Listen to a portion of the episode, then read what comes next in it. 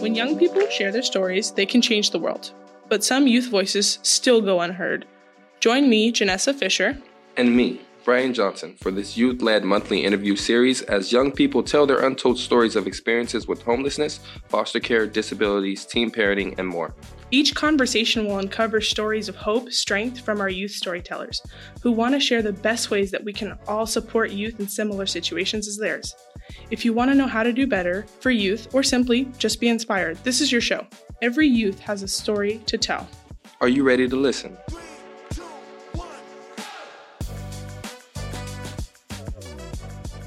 Everyone, and welcome back to Youth Voice Amplified, the podcast where every youth is heard and every voice matters. I'm your host, Gennessa. Happy early Valentine's Day. And I'm Brian. We're excited to share our inspiring conversation with our special guest, Horus. Our conversation with Horus was incredibly insightful and heartfelt. He shared candidly about his experiences in providing us with a unique perspective on resilience in the human spirit. What struck us most was how Horus was unaware of critical resources and services that could have helped him in his most darkest days. His story that you will hear in just a moment underscores the immense power of information and support in the lives of youth experiencing homelessness. Now, please enjoy our conversation with Horus. Horus, welcome to Youth Voice Amplified. We are so happy to have you on. Horus, before we talk about your story, I would like our listeners to get to know you better. Who was your first celebrity crush? My first celebrity crush was Britney Spears. That's a little random. I'm sorry. What era was this? The early 2000 era, mid 2000? Oh, yeah, it was the early 2000 era. I love that. That was so funny, Brian. I think that was a lot of people's favorite celebrity crush. I don't think I've ever had like an actual celebrity crush that I can think of. That's like, oh my gosh. Oh wait, no, Zac Efron.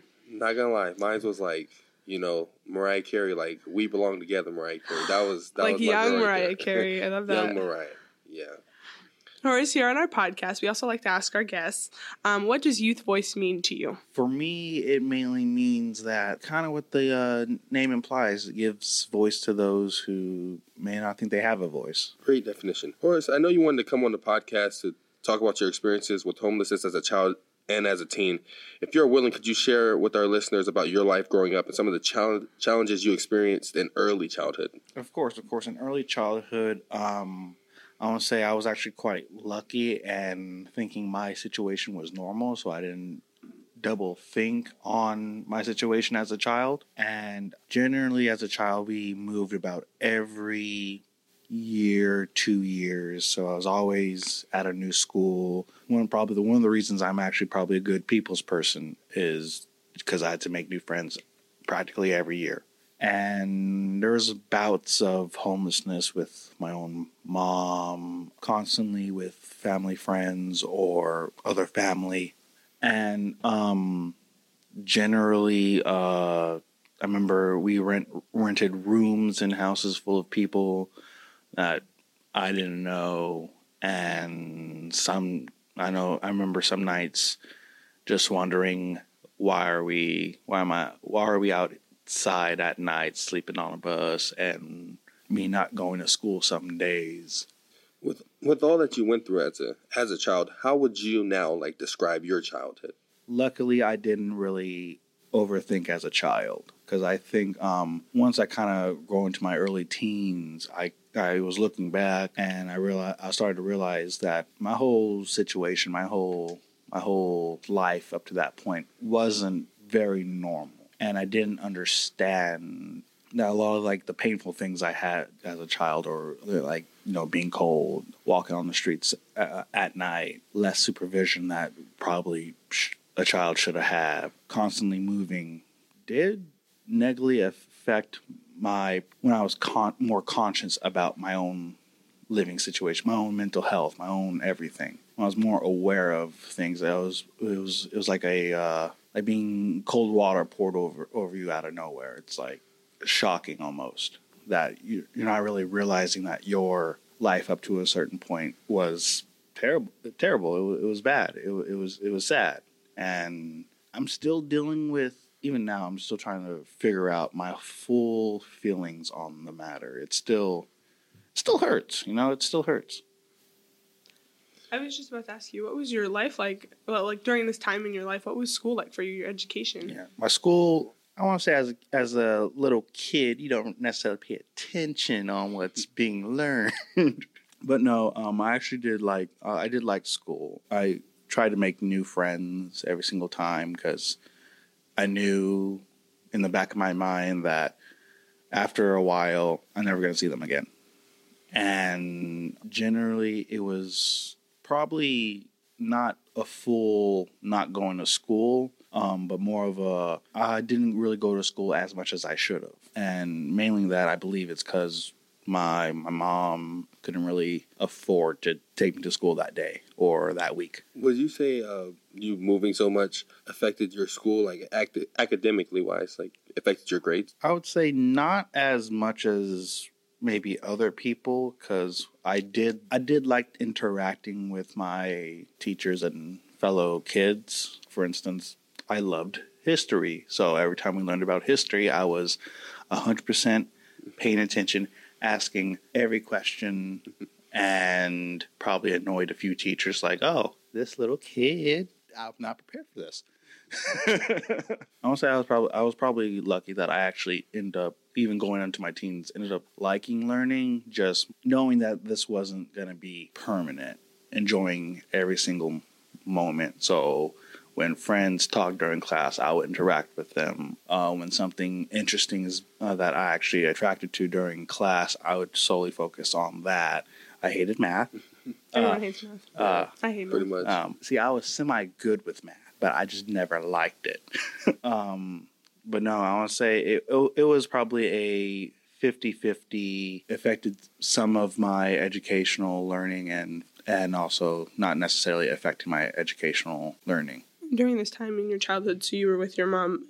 Uh, What happened after that? Did you stay with your mom? Oh, no, no, no. Um, with um, even with when I was with my mom, I remember I had periods of I was just maybe a week or maybe um, a few days. I was with relatives or even uh, family friends. But um, after I fully moved, moved away with my mom, uh, away from my mom, uh, I was I was pretty much with my aunt and my grandmother. Both both both tried their best. They both tried their best. What, would you say was like the the time frame? Like you were with your mom, and then you went with your grandmother. Like what ages was yeah. that? Um, I, want, I, I would say the first two years of my life, my grandmother and my aunt took care of me till my mom came back, and they even tried to fight for for me to stay with them instead of go with my mom. But uh, during that time, early two thousands, uh, the state said stay with my mom. Um, but with that, I would say from about roughly two years old to uh, I was about nine, going on ten, if not ten. And with my aunt, with my I stay with my aunt and grandmother for a period about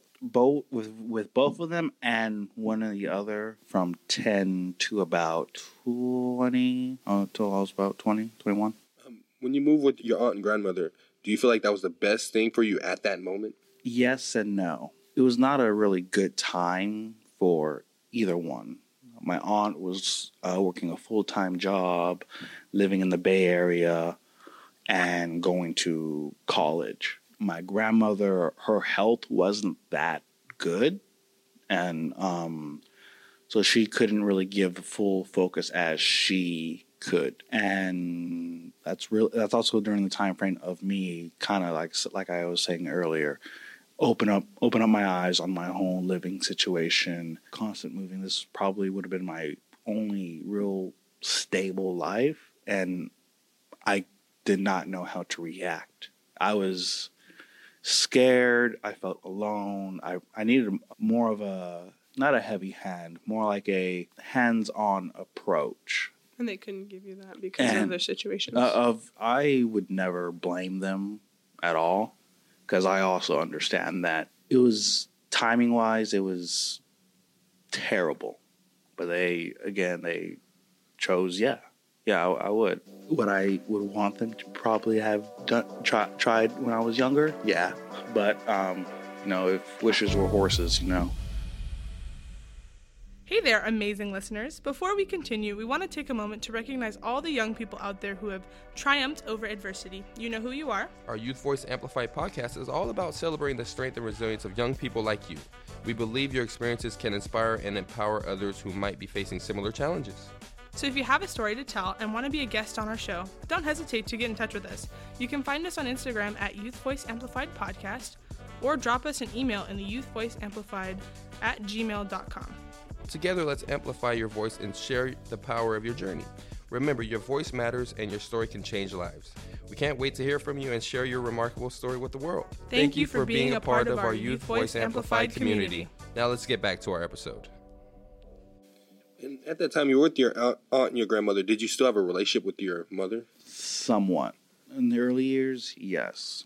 During that time, my my mother has she, she has bipolar disorder as well as um, schizophrenia. Terrible mix. So she even as a child, she had bouts of she had episodes a lot, and she didn't necessarily take her medicine constantly. And I didn't even I, I didn't even know she had uh, had that as a child. And again, going back to I thought stuff like that was normal. Um, but more when I was uh, around 10, 11, 12 was probably I think the last time I the last time I physically seen her was when I was uh, 10. That was that was when she left.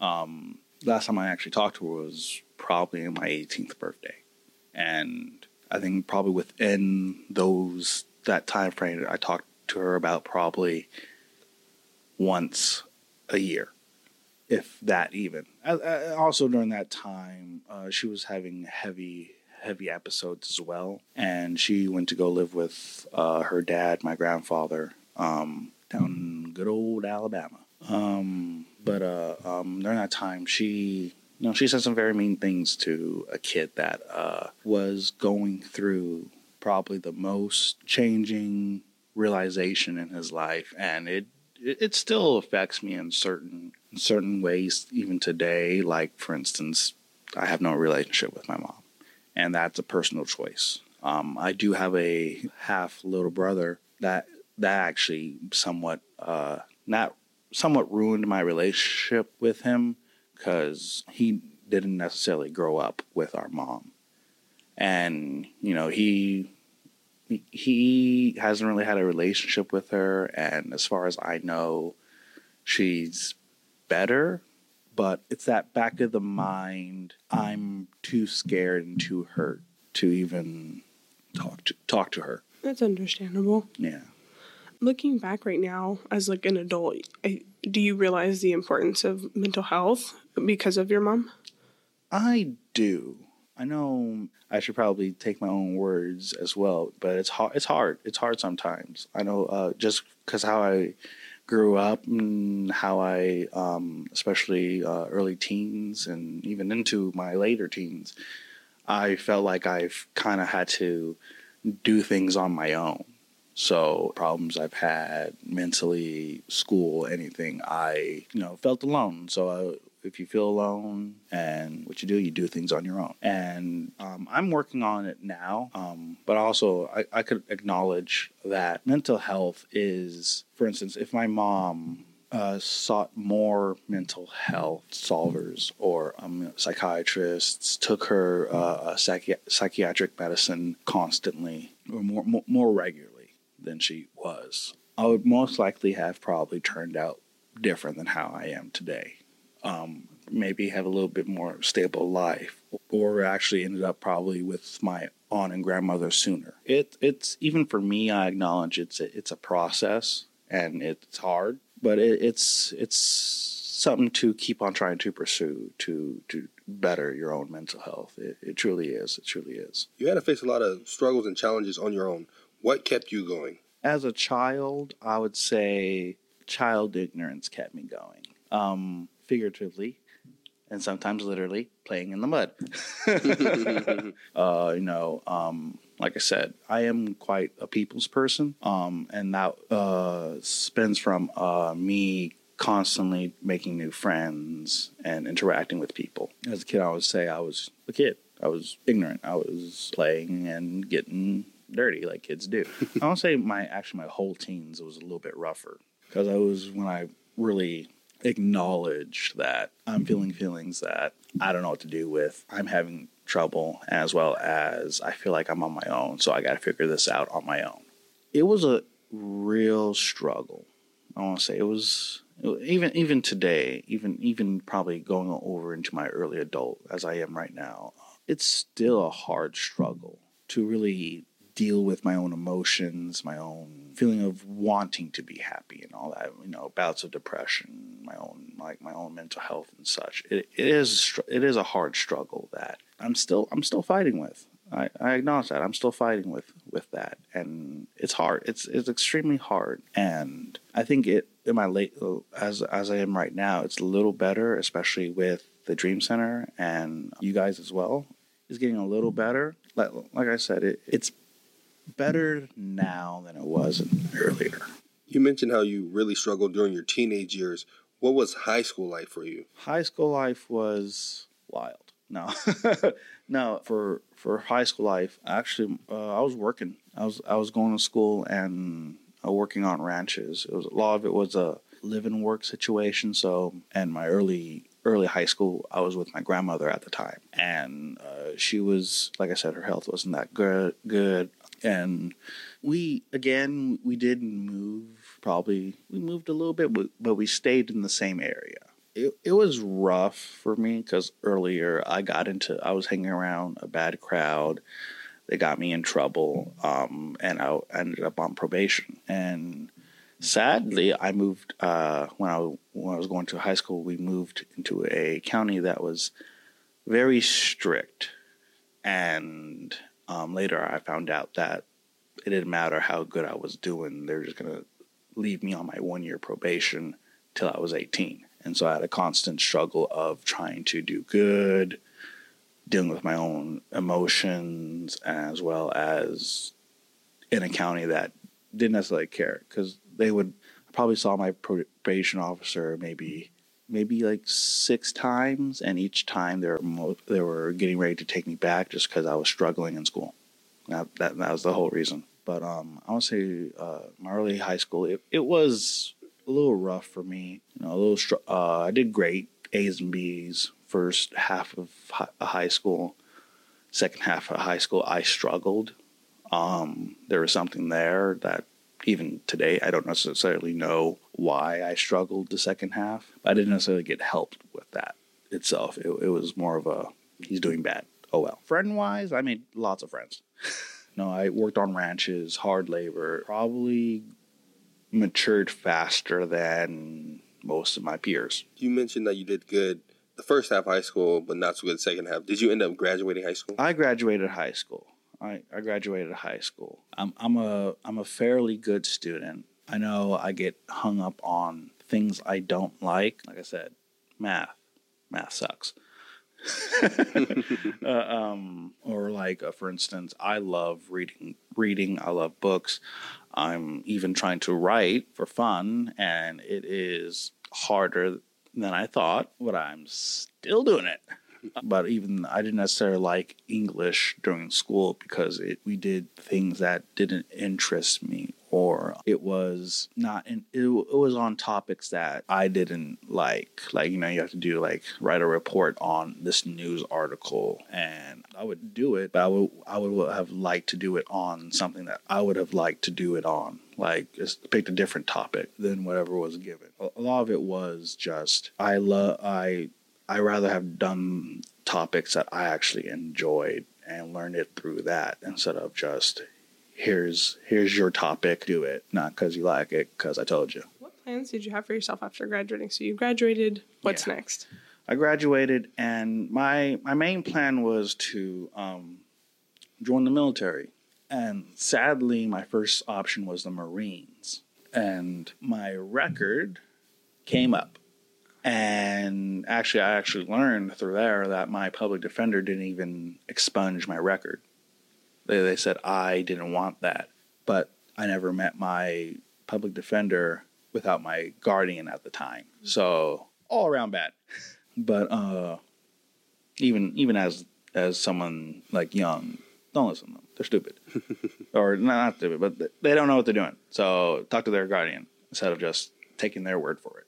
Oh, that's how they treated you. That's how I was treated uh, when I was going through juvenile hall and and the court system. It was a lot of I didn't know what to do, so I just agreed with my public defender with everything they said, and No one was really there to explain it to you Yeah. and give you your options. give my options, or even have someone who was in charge of my well being say yes or no. So no one really advocated for you in that situation. No, no, no. Like, like I also said before, I felt alone a lot of time, uh, my most most of my life, and so I've treated a lot of my situations as such. But it came up during the Marines, and I tried my best to go through that whole system um, that I did not get accepted to because they are more strict on such uh, people with those backgrounds. Um, then I tried to join the army, and I was also going through their long process for a, uh, I, I believe it was called a moral waiver, to waive saying yes, you did something bad, but we'll waive that. You could come and join. And I was my plan was to just join the military because I didn't know really what to do. Um, I didn't feel confident in myself to go the, go to college or even pay for college or even or even the few steps I tried to go to uh, try to join college, I didn't necessarily understand and felt difficulty trying to apply. All too complicated. I, I did not understand why it was so complicated. And so my plan was mainly just to join the military for as long as I can. Um, and then after that, maybe uh, join the police force because I know they accept a lot of people who go through the military and, you know, try to take both retirements, you know? uh, um, no, I was, I even, with the Army, I even went to MEPS, Uh, but sadly, um, right, right after I went to MEPS, the government halted my my type of waiver. And I know, I know, I, I just barely missed it because someone who went to MEPS before me and got in, uh, he was in the same situation as I was, but he, he got he got in before me, and I was just unlucky. Yeah. And all that process took about a ye- about a year and a half ish Wow. and with both the Marines and the Army. And I was mainly just waiting for that because that was my plan. I was like, you know, I messed up as a kid, and I I was pretty much in my head at the time. I was like, I messed up as a kid. I know the military could probably help me be not just better, but you know, aid me because I didn't know what to do. Like I said, alone, scared, felt felt alone, felt scared, and it it didn't happen, and that that broke me. That that actually did did break me. I truly felt beyond beyond sad. It it, it hurt. It hurt. Like I said, know, didn't didn't it didn't feel good that you know the one thing that I pretty much assumed didn't matter what I did, they would accept me. Didn't accept me. And also, I had a period of pretty much absence of work because I was preparing to do the military 100%. And so it was a struggle to find a job after that. And I did find a job, but um, it, it, it was it wasn't necessarily a good job. So, so you said that that broke you. Where did you go from there after getting denied, and then you started working? Where did you go after that? it was it was a struggle um i was mainly with um at that time i was with my aunt's fam my aunt and her family um and you know they're trying their best to help me um and at that time i was just sad. I was just i was just sad. I was just working getting money. Um i ended up uh, um somewhat uh, becoming alcohol, alcohol, an alcoholic, roughly, and it was not okay for me. It was not an okay time. Uh, like I said, that that that that, long long time trying to wait for the military did, like I said, break break me. It, it, it was a very sad moment of uh, one of the sad sad moments of my life like I said, it, I was just struggling with depression, feeling sad, feeling overworked. I was working at a high end grocery store, and I was the only person in my section at uh, overnight.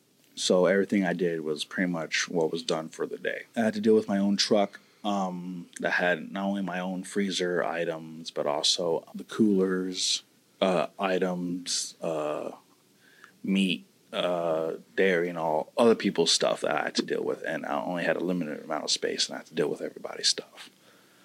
Um, and so pretty much I was skipping my own breaks, clocking out for lunch, and then going back to work because I needed my time to work because no one else was going to be doing anything else for the rest of the day or my days off. Um, so it was a real struggle on just getting everything right and then more stuff being added to my workload um, till finally it was like I quit. It was I needed more help. Uh, didn't help that at that time. Uh, also at that time, uh, the main night manager was on vacation, and for about a week, and a day manager came, and she was mean, or not mean, but more like I told you to do something and it's not done yet, and I have other priorities before I do that. Yeah. Okay. So Yeah. this was a frustrating work environment. Yeah, and then I left mainly mainly because of that. Mainly because of that. That was the last. That was the straw that broke the camel's back. Yeah. And I, when that happened, I skipped town. It was. They were more understanding than I gave my family credit for. And I felt bad that I skipped town. Then I was trying to find a new job during then. And then COVID hit. Um, so then I was about maybe another year and a half of unemployment. And that is where we will end part one of our conversation with Horus. If you are enjoying the podcast, please rate, review, and subscribe wherever you get your podcasts, and it'll help us find new listeners. Make sure you join us next month for the conclusion of our talk with Horus as we explore his experiences with homelessness, a near death encounter that became a turning point in his life, and the news he discovered as a young adult about himself that would have changed his life forever at 18 if he would have known. Believe me, you don't want to miss how Horus conquers challenges in his path and finds a way to a brighter tomorrow. Youth Voice Amplified is a youth led project of the Kern County Superintendent of Schools Office, created, produced, and hosted by Gennessa Fisher and Brian Johnson. With writing, research, and additional production support by Kim Silva, Allyson Baptiste, and the Kern Educational Television Network. Major funding for the Youth Voice Amplified podcast is provided by the Student Achievement and Support Division of the California Department of Education through the Homeless Innovative Program Grant. Thanks for listening.